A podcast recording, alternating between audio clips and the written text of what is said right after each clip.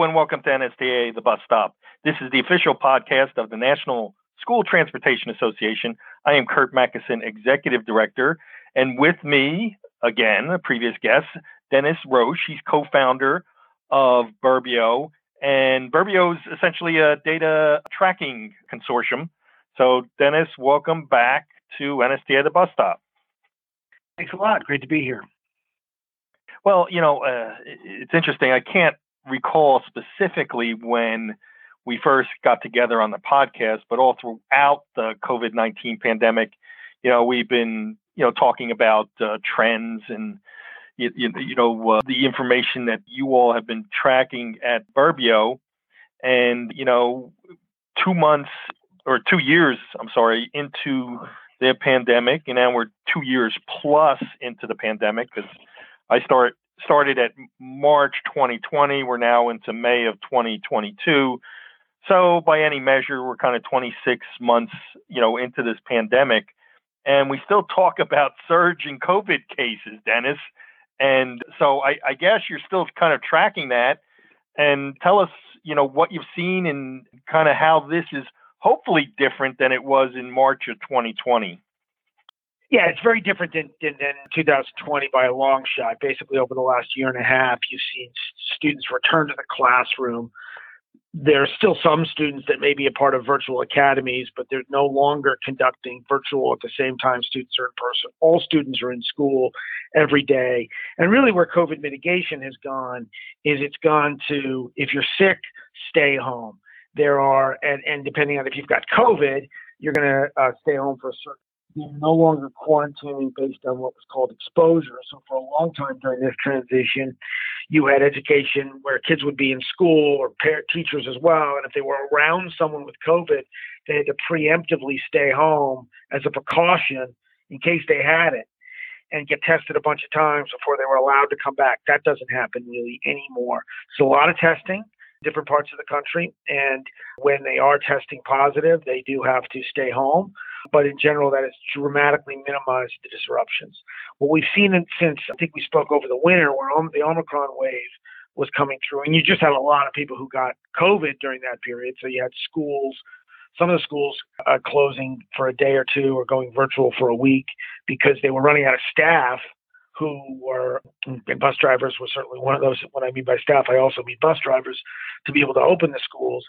But now you don't have that as much. What you do now have is just some of the precautionary stuff like masks and mask recommendations are being tweaked by some districts. But in general, everybody's back in school, and we've seen very, very few closures happening during this wave.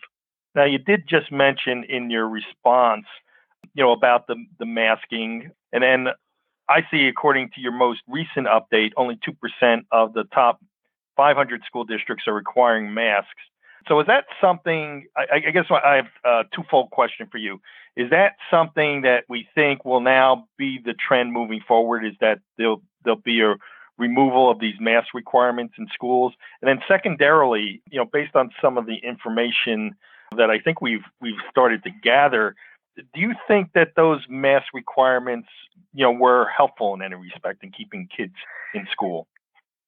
Well, so so two answers. One one answer, you, you, we might see medium term, and by that I mean into the fall and the winter, we might see more the, the percentage of schools with mask mandates at some point go above two percent. I don't think you're going to go back to thirty, forty, and fifty percent anytime soon. Perhaps next winter, if you have a big uh, wave of some sort of COVID variant that, that a lot of people are getting. But in general, the rule the, it's subsided. What we're seeing is related to the masks right now. And again, it's only a small part of the country that is that is, that is reaching, uh, crossing the C D C thresholds for high transmission of, of COVID. What we're seeing is superintendents of school districts and health departments strongly recommending masks, but not requiring them.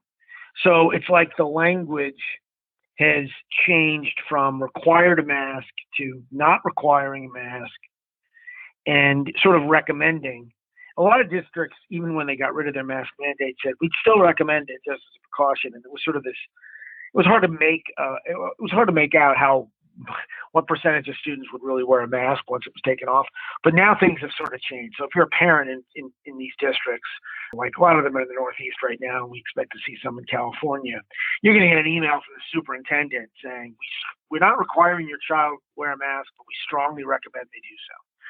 You know, what what effect that will have on behavior in terms of passing, I, it's hard to say for sure. I suspect there's a big group of parents that the superintendent's going to send them a, sends them a letter like that is going to is going to send the kids with a mask when they when they're told to.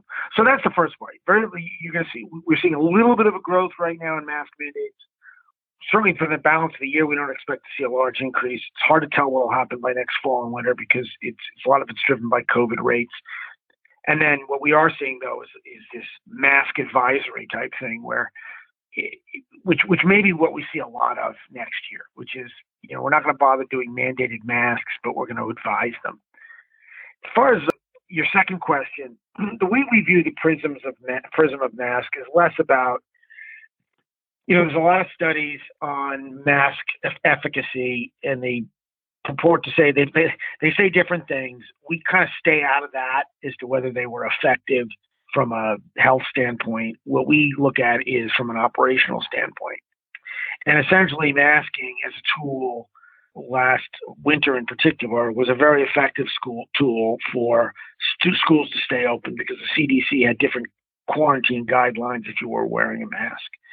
And so masks became this way for districts that we're going to quarantine every time someone had COVID uh, to keep the schools open, because essentially there was almost no quarantining necessary if everyone was was, was wearing a mask when they, when, when they were around someone who later tested positive for COVID.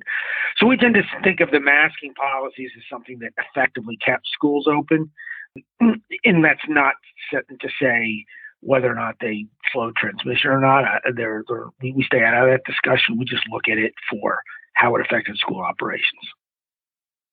Gotcha. And that kind of leads us into, into my next question. You know, Burbio at its core is a data, I don't know, acquisition service. Is that how you would say it? Yeah, data service. I mean, basically we're a business intelligence service uh, that uses data to help companies and policymakers make better decisions. Yeah. And, and so with that now there's, I mean, there's a whole slew of of data that, that we can track now. One thing that you guys have been tracking is the elementary and secondary school emergency relief fund spending. And that was, you know, interesting. It was one of the programs done at the height of the pandemic to, you know, assist schools with either remote learning or keeping kids, you know, in the classrooms. And it's, you know, interesting that you're you're tracking this. What have you found, Dennis, with respect to what the school districts have been spending these funds on? Yeah, so the background on this is that a year, a little over a year ago, uh, a one point nine trillion dollars stimulus called the American Rescue Plan passed in the March of two thousand twenty-one under the Biden administration. There had been some stimulus passed when Trump was president that sent some money to schools, and the acronym was Elementary and Secondary School Emergency Relief. And by the time you got to the Biden, the, th- the Biden plan of the A R P, it's called the American Rescue Plan, they were, it was the third one, and it was the biggest money. It was one hundred twenty-two billion dollars sent to K through twelve public schools across the country, and it was referred to uh, co- colloquially as ESSER three. And ESSER three, one hundred ten billion dollars of that one hundred twenty-two, ninety percent, was given straight to local school districts, which are known as L E As. I think I'm done with the acronyms now. Local education authorities. They got the money directly. And, and and it went, in other words, the state couldn't put it in a coffer and then turn around and redistribute it. It was distributed on the basis of Title One, and it was a relatively clean execution, meaning the districts did have to take some guidance from the state as to how they wanted to spend it, but there was lots of flexibility, and they published the plans. So last fall, we started documenting these plans as they showed up on school websites and in some cases at the state to show what districts were spending money on. And it is, and twenty percent of the money has to go to, to directly. The only thing in the statute around what they need to spend it on is is uh, learning recovery, and the balance has uh, some flexibility on it. But the spirit of it is to basically keep get schools open, keep them open, and to assist with school recovery. What we are found, finding is that about well over twenty percent of the districts have, twenty-five percent of the districts. We we currently tabulate forty-four hundred plans, forty-four hundred district plans. They have eighty billion dollars in it. They make up over seventy percent of the student population across all fifty states. So we looked at a lot of these things. And transportation is mentioned as a line item in over twenty-five percent of the plans. Now, that can that, that varies widely in terms of amounts. Most of those amounts are small, in the four figures, five figures, and low six figures. But there are some bigger spending going on. And in terms of what the kinds of examples, I'll give you some examples of the kind of stuff that we are seeing in our districts. You're seeing bus driver recruitment and retention being a big issue. You're seeing uh, transportation used for food service to homes, as well as even mobile uh, units for uh, education, your mobile learning labs they're referred to as. There's cameras being put in the buses. There's bus Wi-Fi. Uh, there's parent tra- there's transportation vans to supplement various forms of programming that they do. So there's a lot of that. Um, some districts have taken busing in-house, and they've purchased district they purchased for that. And some of them have replaced have used it to replace older fleets with uh, newer fleets. Typically, they always highlight the fact that newer fleets have better ventilation. So it's it's it's really to to the, the, this, to the way in which I talk about. Obviously, addressing the labor shortages uh, around bus drivers is one of the things that, that has been a common theme. So we see a bit of that. Upgrading air quality, and then in the same way that virtual learning. One of the, I don't want to call it, we'll call it a benefit. And one of the things about virtual learning is it'll, it it created some flexibility or some some tactics that districts will use even when everyone's back in the classroom. I think that they're using a little bit of the transportation money to make their the, uh, the way they reach their communities a bit more mobile, uh, no pun intended. So by, by creating uh, things like mobile learning labs and mobile food trucks and things like that. So, and then of course we, you know, just, just buses that take kids places. So it's a, it's a, it's a wide variety of things being spent in the category that we're seeing. And it's uh, over twenty percent is a lot. That's a, that's a, that's a, that's a high percentage. There are very few categories where they get tagged with at over twenty percent.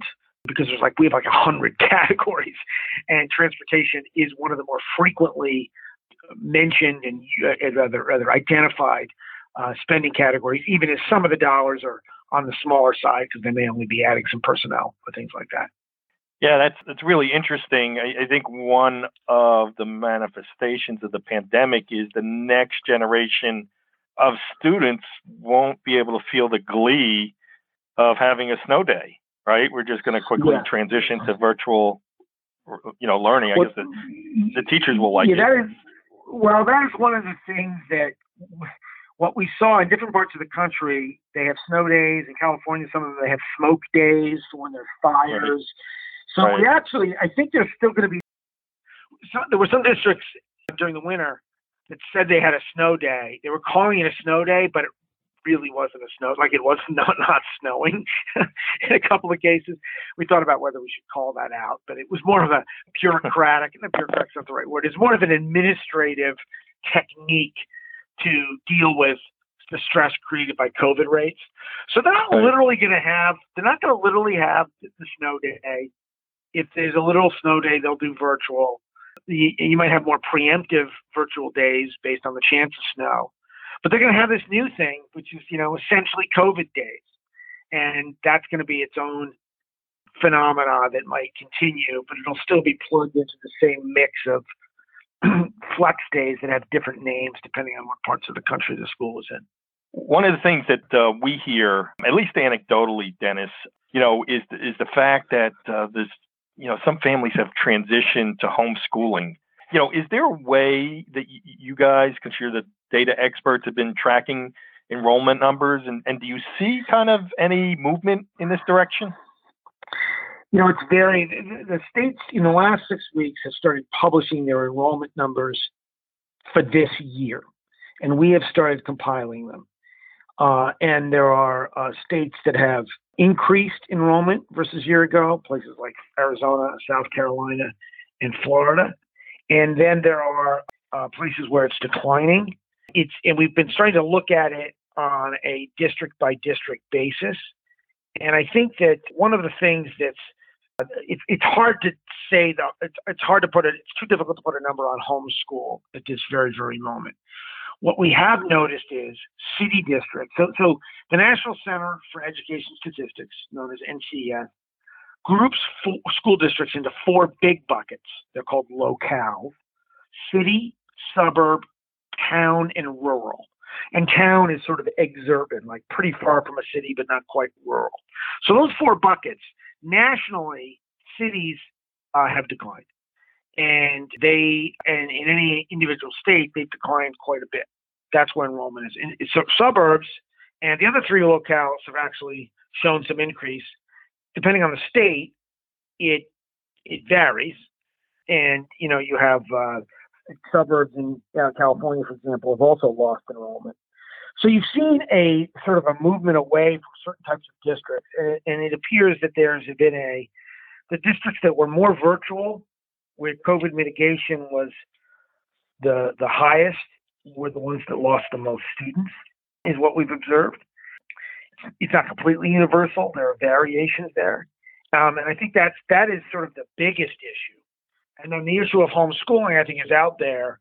We, it's hard to get a number on that, particularly given how fluid uh, the enrollment numbers are. They've just been announced, and it'll take some time to get to, to get that information. So we, we actually did start compiling enrollment um, literally as the states were disclosing it, which is not something that has been typically done in the market. So we, we've got it as much real time as you possibly can. Yeah, which then just, Dennis, brings me to one last question for you, and it's something that I, I deal with in a lot of cases, and that's somebody from the media comes in and says, oh, we've kind of seen anecdotally through news reports that X, Y, and Z is happening. You know, kind of, can you comment on that? And, you know, I just caution them for, for two reasons, but I'd like your perspective on this. And that's, one, it, it takes a while to accumulate enough d- data to, to kind of cull through and make sense of things, you know, you, you know, one, and then there's also a lag time in terms of, you know, acquiring data that has to be factored in. So this, you know, acquiring data isn't specifically done in real time.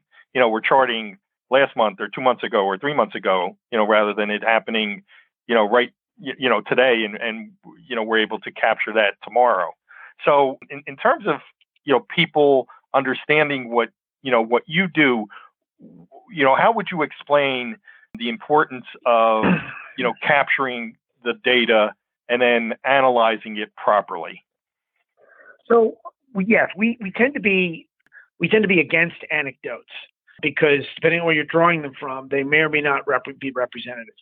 Now, at some point, if there's enough of them and they're broad enough, they start to be, you can start to at least call them a trend. But what we do is, is our whole thing is to collect data in a way that's comprehensive and national, but also obviously local. We want it to be actionable and relevant and, and, and fast. Now, the, those are a lot of boxes we're trying to check. We take typically information that is either completely unstructured, and what that that's a fancy word of saying that it's someone just wrote a P D F and put it on a website or published a budget that's kind of hard to translate unless you actually sit down and retype it. Uh, we take unstructured information and we create structured information out of it that clients, policymakers, et cetera, can use for evaluation. And and sometimes we're we're trying to pull we pull in government information where it's the most up to date and the most accurate.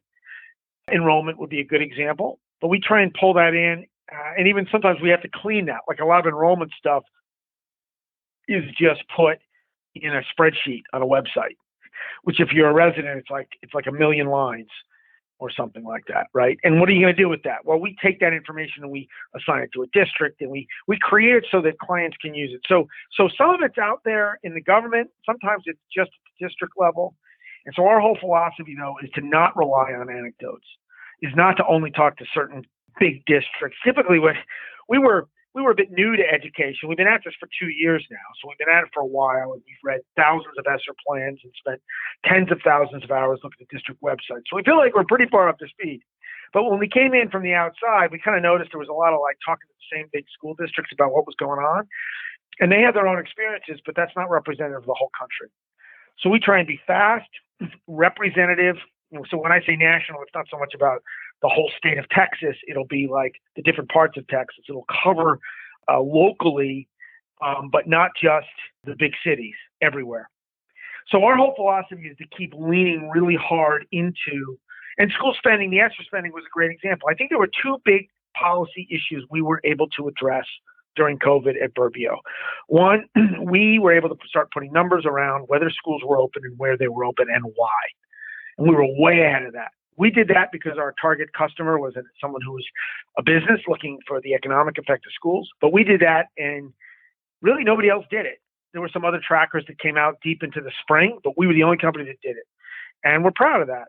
The second piece would be the ESSER three plans. It was a lot of money going out the door. There were a couple of stories written around, oh, so-and-so spending it on, you know, Game Boys for the kids or whatever. It was like, oh, the money's being wasted. We went in and we documented what's being planned and spent. And there's plenty of discussion to be had around that. And I'm not saying it's all being done right. That's not us. But we we put numbers on it and we framed it. So, and we, we did a little bit of that same thing with enrollment, honestly. But just like going to government websites, there's a huge spike in ninth graders because essentially they were held back in big parts of the country because they didn't make academic progress. We discovered that. And we're going to continue to do that. So our whole idea is to try and get, we can't answer every question. Some of the some of the stuff you probably get asked, like you couldn't measure it. You can't measure it. You can't figure it out. It's, it has to, it's going to be a little bit anecdotal, but we're going to try and put measurement uh, on, it's not always perfect, meaning meaning sometimes it can be, it can be hard to get uh, a complete level of details, but it gets you, it kind of, it kind of breaks through the anecdotes and breaks through the fog, and you can get ahead of trends. And for us, we want to apply that. We're basically applying techniques that are used almost in every other part of the economy, trying to apply that to education as well. Well, that makes a lot of sense. Um, and Dennis, a lot of great information. If folks want to find more on Burbio, where can they go to find that information? Well, uh, you can certainly email me at dennis at burbio dot com. And if you just type Burbio School Opening Tracker into your Google, into your into a into a search engine, you will land on our tracker page and you can go from there. dennis at burbio dot com is my, two N's is my email. And uh, yes, we work with companies and policymakers across for a wide variety of industries who are just kind of any, anybody who's affected by school operations. Great. Once again, our guest at N S T A, the bus stop, Dennis Roche. He's co-founder of Burbio, and that's a data service. Dennis, always a lot of great information. Probably have you back on as we return to school sometime in August, but uh, appreciate you taking a few minutes to update us on the latest statistics you see from around the country. Awesome. Thanks a lot.